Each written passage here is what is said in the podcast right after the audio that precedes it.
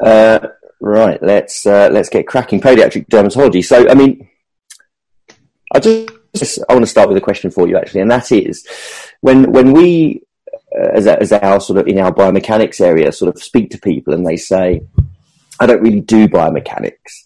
Uh, there's that kind of part of you that thinks, well, you don't really have, you shouldn't really have the choice. If you look at the foot, you, you need to do biomechanics. And and I'm completely guilty of probably being one of the people that would say something along the lines of, I don't really do dermatology. I mean, would, would that, that, surely would, would be a pretty inappropriate thing to say as well. And, and how much would that bother you? I mean, surely if we look at the foot, we, we need to, we need to know about dermatology.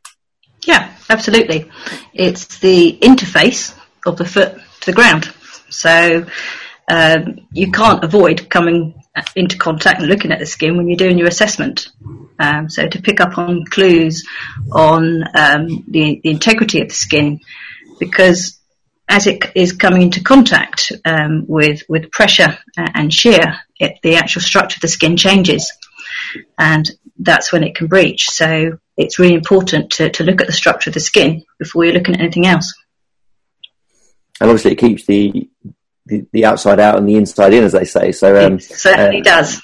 Uh, Tony Burns, yeah, yeah, absolutely. So um, what we what I want to do, firstly, because I'm I'm very much a novice in that area, but also because I know that we get a lot of students that listen, is is probably insult your intelligence and start off. Uh, pretty pretty simple, I would guess. So, you know, really get some basics and get some, um, I guess, some take home. So just glancing into my little notes here to the lefty. Um, let's let's get up to speed on some of the real obvious basics. So these are more, I guess they're going to be kind of rapid fire kind of answers for you. But I mean, real simple one that if a student was sitting in with me and they asked me, I think I'd struggle to answer. And that is, um, what's the, what's the physiology of how callus is formed? How, how, what is callus formed? You know, the simple answer being, well, it's because of pressure, but we, we, you know, let's give, give us a bit more than that. What's going on? bit more than that. It's the, the skin's reaction to too much pressure, shearing stress in, in particular. And then when you get um, too much pressure, you get an increase in pro-inflammatory cytokines, which um, uh, affects the mechanical stress of the skin, uh, which means you end up with incomplete corneocytes, the skin cells. And because they're incomplete, they've still got the nucleus in them, so they're a bit sticky, so they clump up so that's why you end up with that thickening, that callus hyperkeratotic tissue. Uh, Farina Hashmi and Chris Nester did a really good paper a couple of years ago where they compared the plantar skin of normal foot skin, they called it, and hyperkeratotic, um, particularly in relation to stress. And it showed it was the incomplete um, corneocytes which caused that clumping up and the callus. Does that make sense?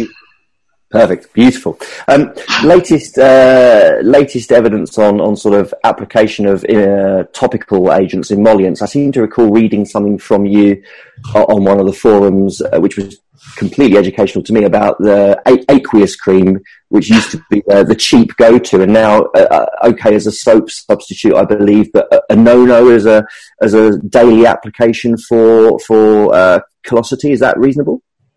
Absolutely. Um, for nearly 15 years, dermatologists have been banging on about trying to get it out of the BNF because all the studies actually show that aqueous cream in particular dries out the skin when it's left on.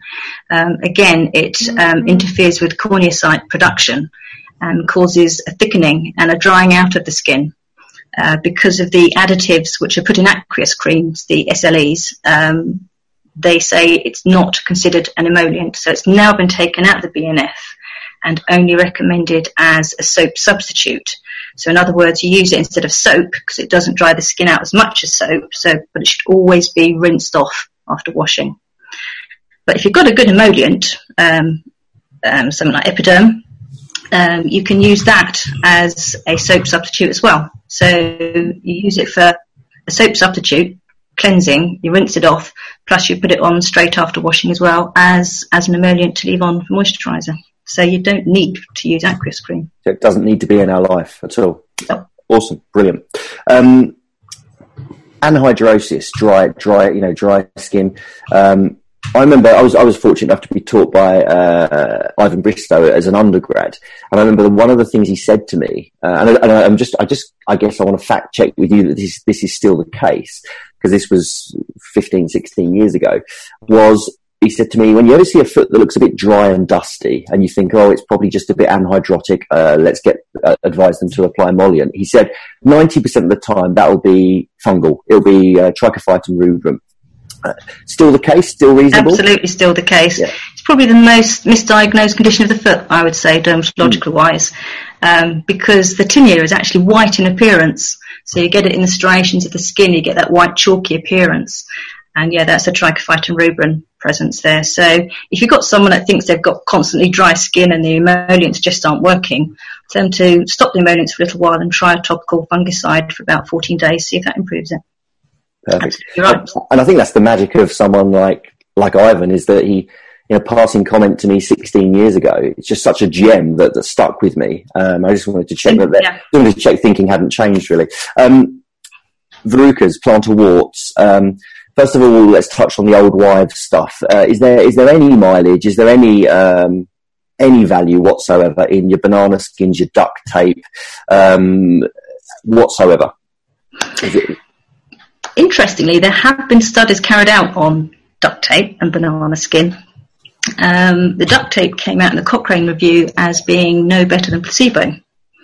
Um, banana skin um, again, no better than placebo. The interesting thing with duct tape is um, it's obviously recommended uh, uh, a lot on, on the internet as alternative treatment, um, but it's actually designed for industrial use, and the adhesive that they use is a documented um, sensitizer for contact dermatitis.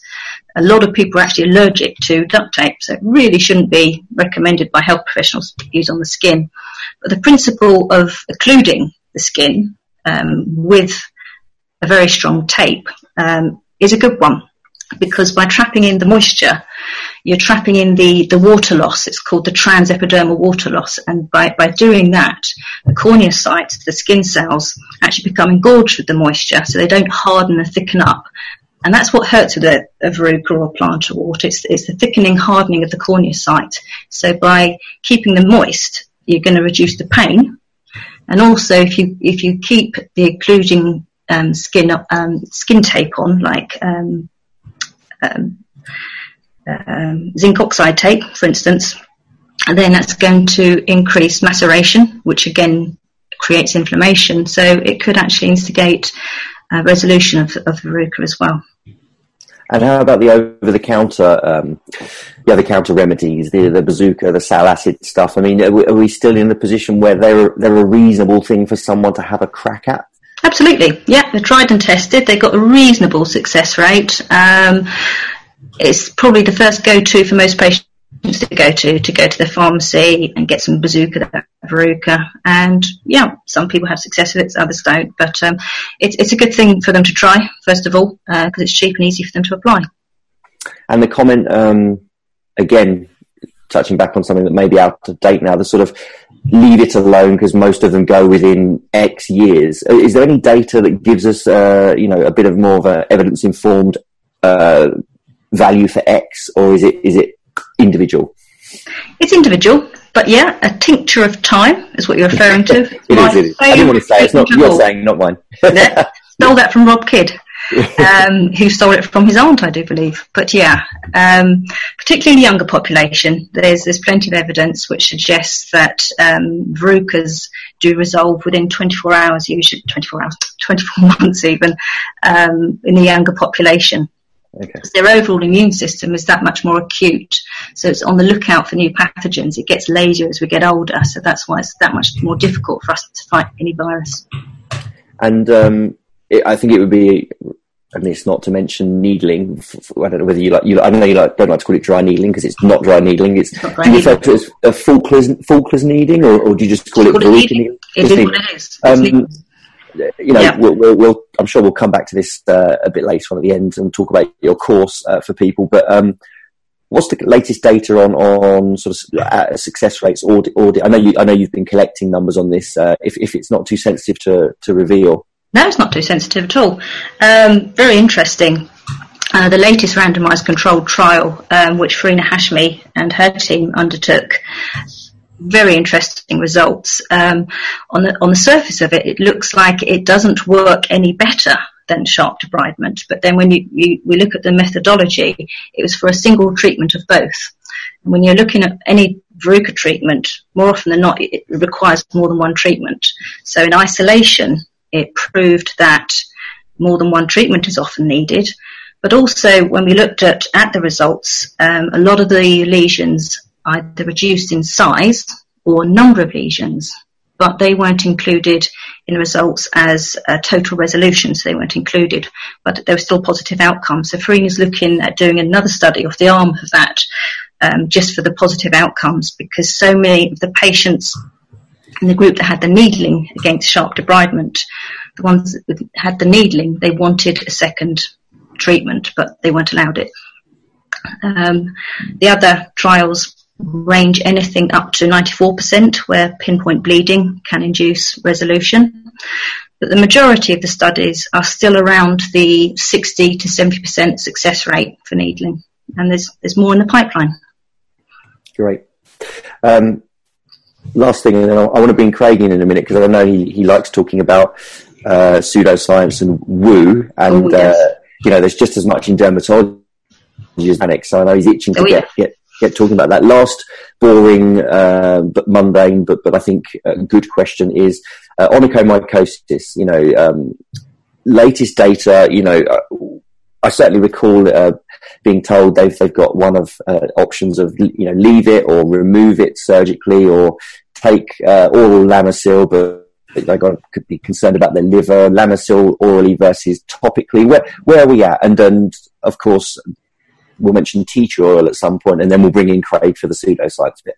Um, what's, the, what's, the, best current approach for uh, onychomycosis? Well, it depends on the extent of the mycosis. If it's just the distal edge of the nail apparatus, then quite often regular debridement and a topical fungicide like um, amorolfine or even terbinafine spray if you reduce the nail plate thin enough or um, make small holes in it with your drill um, just to allow the, the spray to access because the fungus it isn't an infection of the nail plate, it's a migration of uh, dermatophytes, which has got into the nail bed, nail plate. So that's why it's so difficult to treat. So you, have got to have a means to get to where the fungus is active. So if it's just at the distal edge, then a topical treatment plus regular debridement will work. But if there's matrix involvement, then the only thing that's going to really get that is um, oral medication along the topical. So you've got your combination treatment or total nail avulsion, as you mentioned. Or there are other treatments available, uh, laser treatment. Looking at the evidence there is a bit woolly at the moment, but it's um, it's looking good. Great. Craig, go on. Just got a, just got a, just got a question I, I see on Facebook from Kevin. Um, Bell, great seeing you again, and you too, Craig and Ian. So we don't feel left out. great, great stuff on Verruca needling. Have you seen Verruca needling on the foot cure warts on other sites of the body? Yes, frequently. And, and that's really what um, gives us the evidence that what's being achieved is a global acquired adaptive response and that's the ultimate aim of all Verruca treatment. Um, because we have this, this two-arm response in our immune system where we have an innate localized response which can um, get rid of the, the, the, the, lesion that we're treating. But if it's successful enough, then the T cells of our immune system will get the memo that the virus is elsewhere if we've got other lesions on our hands and feet. So we'll address them at the same time, which is why you get that cascade effect where one goes, they will all go and the patient hopefully will have acquired immunity and not get them again. Um, great, thanks. There's another, not a, not a question, but a comment from Fiona Sunter. Um, we've been getting good results with drilling into the nail and then applying Lamisil spray, and I, have been seeing a lot more of that in different places about drilling holes in the nail. I wonder if you want to comment on that. Yeah, it's, it's by no means a new thing. Uh, been, it's been in the literature for over 30 years. There's quite a few papers on it actually. It's, um, it's, it's actually fenestrating through the nail plate. So you, you can just get your normal drill and have a ruby um, needle burr holding it um, uh, perpendicular to the nail plate and drill right through the nail plate. You'll feel it give Um, so you pull the, the drill straight out because otherwise it can smart a little bit. But by doing multiple holes along the nail plate where it's visible um, um, keratin, and, and, then getting the patient to spray um, spray, Lamisil spray daily, um, this has some really good results.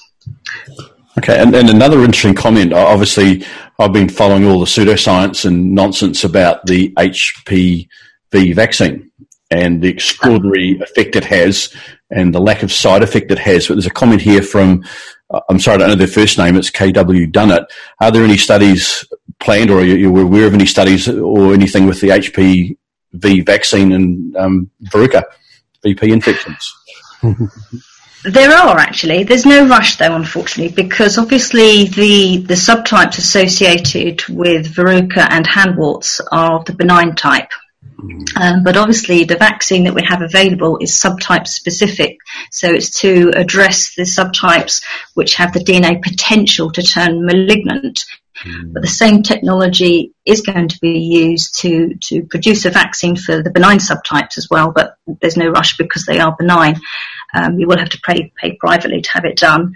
Um, I've been talking to a virologist and um, she's looking at some of the studies and will let us know. Yeah. I, can't say I was actually I was actually speaking to a general surgeon a couple of weeks ago, and she was telling me that she does not do any cervical cancer surgery anymore, hardly ever. Compared, compared to you know you know that vaccine is just so yeah. extraordinarily effective, but the the nutbags and liars and. I don't know, whatever despicable people are out there campaigning so hard against it. Just say, you, just, say how you feel. Say how you feel, Craig. Don't stop sugarcoating yeah. it. It is. It's, it's amazing. You think it's it's the first vaccine we've actually got which prevents cancer. Yeah, prevent a perspective. They hate, they hate, it. They hate it with a yeah. vengeance. Um, actually, there's another comment here on Verruca we just got from Maria Quintero from Italy. Um, what about treating warts with lasers? Um, the the evidence with laser treatment um, isn't that strong. Um, when you look at the Cochrane and other meta analysis, it's uh, four or five. Um, some people have reported success because obviously you do get inflammation. And if you get inflammation with any treatment for verruca, you've got a good chance of resolution because you're increasing those cytokine production. But the trouble with, with some of the lasers, I know they're all very different frequencies, etc. Um, they can they can cause quite a bit of pain and sometimes scarring I've seen. But yeah, I mean, some people do use and report very good outcomes, but um, again, the evidence is a bit lacking there. Yeah. Excuse me. Yeah, someone, just made a, oh, to, someone just made a comment, Andrew Hill, nutbags, quite an understatement. um, Excuse me. Let's, let's talk about tea tree oil really quickly. I remember reading a long time ago, at least, well, several times. I know you've posted it several times. May have been on Podiatry Arena, or may have been Facebook. This sort of beautiful paragraph about uh, tea oil and why why we should be avoiding it. And, and it was a bit over my head and I can't quite remember it. So I'd love it if you just remind me. It was something about something happens to it denatures or some, something beautiful and, and, and, and it was chem- it was yeah. chemistry. It was chemistry, but there was it's a reason why there's a reason why this Basically, can cause, um, harm.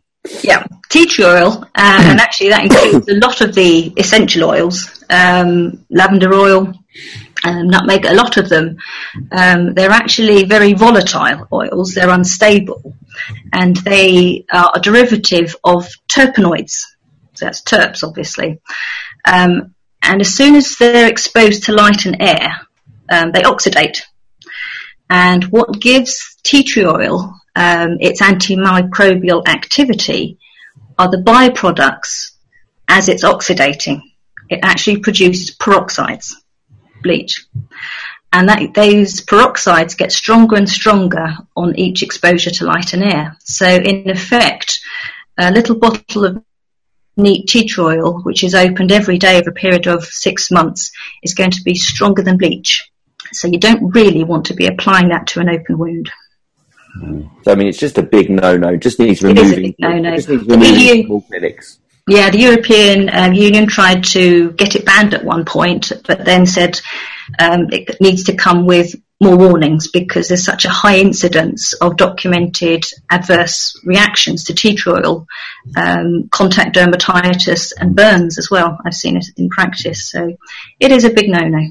Okay, but that, that leads nicely into the pseudoscience nonsense. But what I mean, it, it smells nice. I'll give it that much. Um, but what, what astounds me is we've known this for a long time about tea tree oil. We, we know yep. the clinical outcome studies. I mean, the in uh, vitro studies show it's pretty effective against bugs and different things. The in vivo studies don't. Really yes. we've known these problems. We've known the clinical outcomes, and it astounds me that people in the profession embrace it and use it and promote it on in social media. And I, I, I just I roll my yeah. eyes. Why? Why? Good question. I've been thinking about that since since you wrote that in some of the questions. Mm. I don't know. I think practitioners who follow evidence based medicine, we're, we're we're full of doubt because we're we're constantly questioning, trying to disprove. So we may not come across with, with the same confidence um, that a lot of these woo peddlers come uh, come across as on the mm. internet. Um, and our patients are exposed to that. So it's what they want as well. So we're listening to our patients. We want to please them. So I think a lot of practitioners are trying to please their patients by and getting a bit sucked into the natural element of it. Oh, it I don't know. Uh, yeah, we, like it's it's we don't have a choice. My my registration, your registration is linked to being evidence based practitioners, and we're not allowed to use things that have been shown. Uh, and I, I, you've got to start. And I've said this in a, in a previous one of these with Kylie that we've had not podiatrists, but we've in Australia we've had a couple of chiropractors deregistered because they were not practicing an evidence based way. Uh, based on yeah. comments they were making in social media and places like that, it wasn't like I, I just again it just astounds me that people latch onto these treatments that have been shown not to work and yep. the regulatory authority is not coming down harder. I mean, they do have more important things to worry about. Um, but as I, I, know, as you've said, I've seen you say this a number of times. Where's the harm? Well, you know, you know there is a harm there. There's no doubt about that. So, I, yeah, I, I roll my eyes. Belle, who do you think uh, dermato- podiatric dermatology, podiatric biomechanics, what's got the most woo? What's got the most pseudoscience? I think it's probably equal. it feels like it might be. I, mean, I think it a, is. There's, there's, a lot in both. You've got your tea tree, yeah. we've yeah. got our insoles that, that cure infertility or, or, whatever it may be. I mean, there's there's yeah. there's just a lot of nonsense out there, and I, I, I, just feel like I mean, at some point, I'm sure Craig, we're going to need to get. Um, a wound care specialist, a tissue viability specialist, a, di- a diabetes specialist mm-hmm. on, and I just feel like if we ask them that question, they there's just no room for pseudoscience in That's that right. area. Yeah, yeah, and I just can't yeah. work out why why the discrepancy. I don't know what it is. Mm. I, I, don't know. I just it just astounds me that people latch onto these things and run with them. Um, the lack of critical thinking skills. I I, um, I, I just you know you, you, do get exasperated um, when you coming across it daily. Yeah. Um, from people who you really think should know better. So. Oh yeah. Um, let's can we can we change direction? Is that all right, Craig? Or you still, yeah, sure, still yeah. got some? Yeah, okay. You vented enough, or you're feeling okay? yeah. I'm just I'm just catching up on some of the comments. okay, well, I'll, uh, I'll I'll change direction very briefly. When I um follow the dermatology posts on some of the the forum, uh, the Facebook and, and, and Podiatry Arena as a as a non specialist in that area. I find them quite interesting. I always make sure I read them, and the ones that I think, and, and correct me if I'm wrong, but the ones that look like they give people the most enjoyment are the ones where they catch something that was was sinister, malignancy, for example, yeah. where you, you, know, and often we are the first people to to look at the skin from the knee down. We know that there's there's GPs that that don't even get people to take their shoes and socks off. So, uh, I guess one question for me for, for me would be, you know, uh, as a non-specialist, what, what sort of things should we be looking for? What are the things that we could miss? What are the real kind of that's a real flag waving at you for some sort of skin lesion that we should escalate? Um, well, your big one, obviously, is your malignant melanoma. Excuse me. That, that's that's the big one, which we're all looking out for, hopefully, because it's it's got the worst prognosis of all the skin cancers. It's not the most common. Uh, the most common is basal cell carcinoma, um, but that doesn't tend to metastasize, and it's quite rarely seen on the foot as well. Although you do sometimes see it on the dorsum. Um, basically, any lesion which is fast growing um, and hard and um, unusual in appearance, not symmetrical, um, really does need to be referred on, preferably to a GP with a special interest in dermatology, because secondary care dermatologists are really firefighting um, uh, for patients that, that deserve to be seen under the 14 day rule. So those are patients with um, suspicious moles that could be malignant melanoma or other life-threatening conditions. So GPs and other health professionals, including podiatrists, are undertaking dermoscopy and another training in dermat- dermatological um, explorations um, just so that the um, referrals are, op- are, appropriate, which are going to the dermatologists. So if we come across a patient with a lesion that mm, we're not quite sure about, if we can get them to a GP with special interest in dermatology, they've got the skills to perform a dermoscopy and other investigations as well, and they will make that call on whether to refer it under the 14 day rule. And they generally are seen within that time um, which is which is really helping with the prognosis.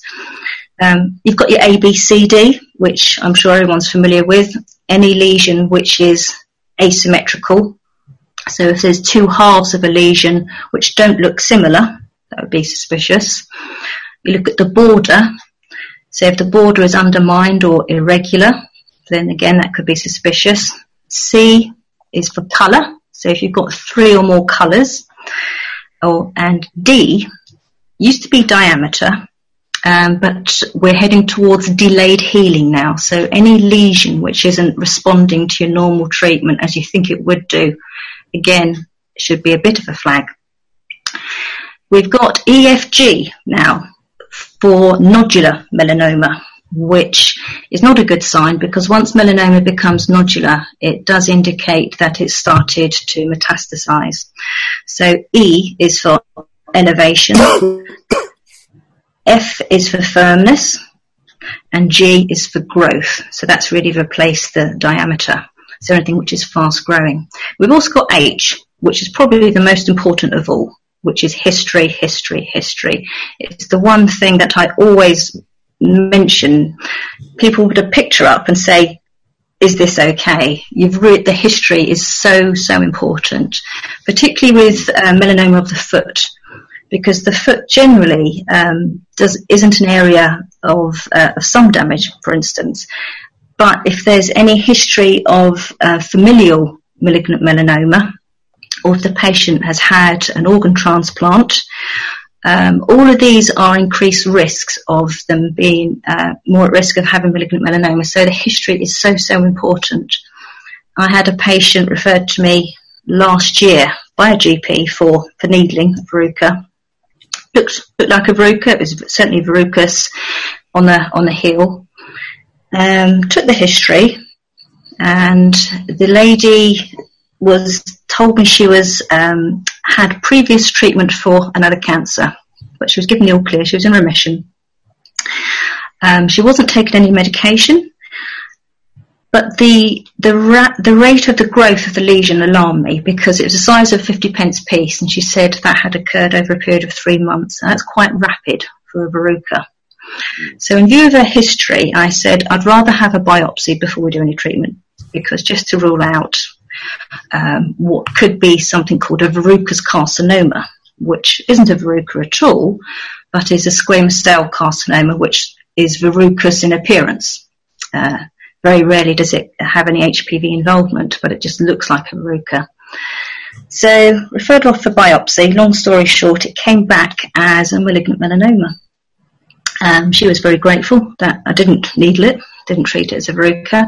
But this is where the history comes in. Um, her particular history for her cancer treatment put her that, at that, that much more risk of a skin cancer of sorts. Yeah. Actually, one, one important point there. Imagine what's happened to your status and the status of the profession in the eyes of that patient and that GP. Mm. Yeah, I, I th- you, can't lose sight of that. Um, I, I, am keeping one eye on the clock, but also keeping one eye on a whole lot of questions. Um, we're probably not going to get to them all, but maybe, Belinda, if you're in a generous mood, you can respond to them later. But just a couple yeah, of quick sure. ones. There's one here from Fiona. What about Bowen's disease? How quickly would you refer for that? Bowen's disease is obviously classified as squamous cell carcinoma in situ, um, which means basically um, the lesion is still in, in the epidermis. Um, all the time, it's it's not changing shape or colour. Um, then then it's fine. But the moment it starts to change, particularly if it takes on a red crusty appearance or starts to ulcerate, it generally in the centre gets that heaped up look. Um, that would suggest it's no longer in situ as a squamous cell carcinoma. So you would refer that um, via the GP um, to dermatology under the 14 day rule. Yeah. Okay, and another comment here. Any thoughts on the injection of bleomycin for the treatment of verruca? Uh, it's a very interesting one. Um, there's been some good papers coming out from the States on, on using bleomycin. Um, the meta-analysis Cochrane showed it wasn't as good as caustics or laser, um, but there is some evidence to suggest that using any antigen or bleomycin directly into the lesion will create enough inflammation to cause resolution. Yeah, great. Thank you. Now, Mark Russell has asked a question. Um, uh, can I ask a question? What is what's the ethical legal position for podiatrists who advise their patients to source prescription only medicines from online pharmacies? I'm thinking Aldara primarily for VPs, um, but the same could apply for steroids or opioids rather than GPs. I don't know. Yeah, I'm not quite sure what he's asking. It's obviously UK specific. No. Um, do you understand what he's asking? um, basically, Aldara or imiquimod um, is a topical immune response modifier, which is actually um, a good treatment for uh, verruca because it increases the amount of inflammation, cytokine production. However, it's only licensed for genital warts and some skin cancers such as basal cell carcinoma. Um, but the, the principle is the same for, for verruca. It, it, it would work in the same way by increasing cytokine production. So some GPs will prescribe it off label um, if they're in a good mood. Um, there are some private GPs who are more likely to do it, and a patient can be sent to them and they can pay for it to be prescribed off label. But as podiatrists, I'm not quite sure where we would stand there. Yeah, sure. There's a few more questions there, but Ian, have you got anything more? Because I'm keeping one eye on the clock. um, I want to round up uh, when we do by just uh, mentioning Belle's courses, giving her a nice little, not, not, so subtle plug on the two courses she runs, and also ask her what her future holds now, because I'm sure many people know she's just sold her practice. But before we think, I want to mention, which I read, um, I think it was this morning, it may have been yesterday, that all the days blow into one. I just wanted to mention it because I thought it was a beautiful little gem, and I was never aware of it. And and on these online forums, people can miss these gems. So I wanted to make sure it was repeated. And that was, you mentioned to someone that if there was a subungual hematoma uh-huh. that looked that, that just looked like it should have grown out by now. You know, again, history, uh, timeline wise, it was just taking too long to grow out. It should raise your index of suspicion um, and potentially even, uh, I can't remember whether you said it should be referred on, but you should certainly be viewing it as suspicious. Was that in the context of a, of a malignancy as well? Absolutely. Um, we're, we're talking about um, subungual melanoma here, obviously, um, which is what we're all looking out for with the pigmented lines. If it's coming from the proximal nail fold, it, it is worth monitoring it um, because the melanocytes are only active in the proximal nail fold in the matrix. So any pigmentation um, in the nail plate which isn't connected to that part isn't suspicious. It's generally um, tinea or um, uh, uh, hematoma. However, um, as, as you picked up, melanoma do bleed. So you may have um, melanoma in the nail unit, which will then bleed and look like a hematoma because it, it will be smudged, the smudged look. And so it's very easy to dismiss that as just a hematoma. So if it doesn't doesn't grow out if there isn't a clear line behind the hematoma growing out after a period of six weeks is what's recommended. So take photograph photographs every six weeks to see if it's growing out. Um, then again, you'd refer that on for um, further investigation. The biggie one to look out for is the amelanotic melanoma as well, particularly when that's in a nail unit. That's very tricky to pick up because it, there's no pigmentation, obviously but they bleed as well. So if you've got something which appears to be a hematoma, uh, but there's no pigmented line either, but the hematoma just isn't clearing, isn't moving, again, uh, it is worth referring on to a GP for dermoscopy. Perfect. There are a few more that we haven't got to, but looking at the time here, we, we like to try and keep these around 40 minutes. And um, as, as suspected, it's been wildly popular, and uh, the questions are just flying in. So, yeah, we'll probably get to some of those uh, in text format afterwards, if that's okay. So should we should we wrap up, Craig? Is, are you happy with that, or is there anything you think we really need to touch on in the comments here? uh, there's one about neurovascular corns and possibly being VPs. That one, I think we probably uh, yeah. That's a good uh, one. That's Adams, um, who's a super, one of, you know, super enthusiastic uh, student, I think, at Birmingham, isn't he? Um, Adam Constable. He says it's been suggested neurovascular corns can be underlying VPs. What are your thoughts? Uh, are you aware of any research into this? Absolutely, it's something that I've always thought. Actually, um, in the early days when we first started doing needling, I was with Robert Isaacs, and we, we came across a lesion which didn't have the usual um, thrombose capillaries. It was large, it was white. It, it was what a lot of people would consider a neurovascular corn. Um, after it was removed, we sent it off and it came back from histology as viral HPV. Um, that was really what triggered my, my research into looking into to needling. Um, interestingly, Tim Kilmartin um, published an, an, article in Podnow last year where a lot of the recalcitrant corns, which are sent to him for um, um surgical um, correction of the metatarsal, he will remove the lesion first and routinely send them off to histology. And he found that nearly 50% came back as HPV. um, so it is massively misdiagnosed, 50%. Yeah. Wow. So um, that was Felix and Tim uh, did a very interesting paper. So I know quite a few students are keen on, on taking that a bit further as, as part of their dissertation as well. So yeah, it's interesting. Good. I, I, I got one last question to, to finish up on, and it's from Dave James. When is Belinda opening the doors to her fan club? I think they're I think they're open now. This is the official opening, isn't it? No, so um, a good one. So let, us Thanks, uh, Dave. let's um, let's talk about you then uh, very briefly. I know you don't like talking about yourself, but um, you've just sold your practice a very uh, in Winchester, fifteen years I think it was, and yep. and um, what, what, does the future hold for you? I, am I'm, I'm hugely assuming because I know we've spoken about this before that this is, this means the PhD is is is is going to be attacked with with enthusiasm.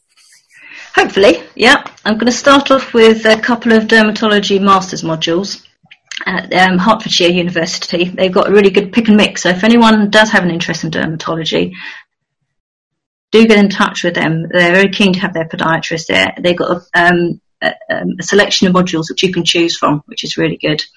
So I'll be doing a bit of that. I'm doing a bit more, getting more involved with Forgotten Feet with, with Debbie, um, the charity where we can do um, the feet of the vulnerable adults and the homeless. Um, a bit more research with the help of my my friends Ivan and Farina and Ian and Robert, obviously, and continue to to run courses and help people. I just think that if I find something interesting, then possibly someone else might do as well. So yeah.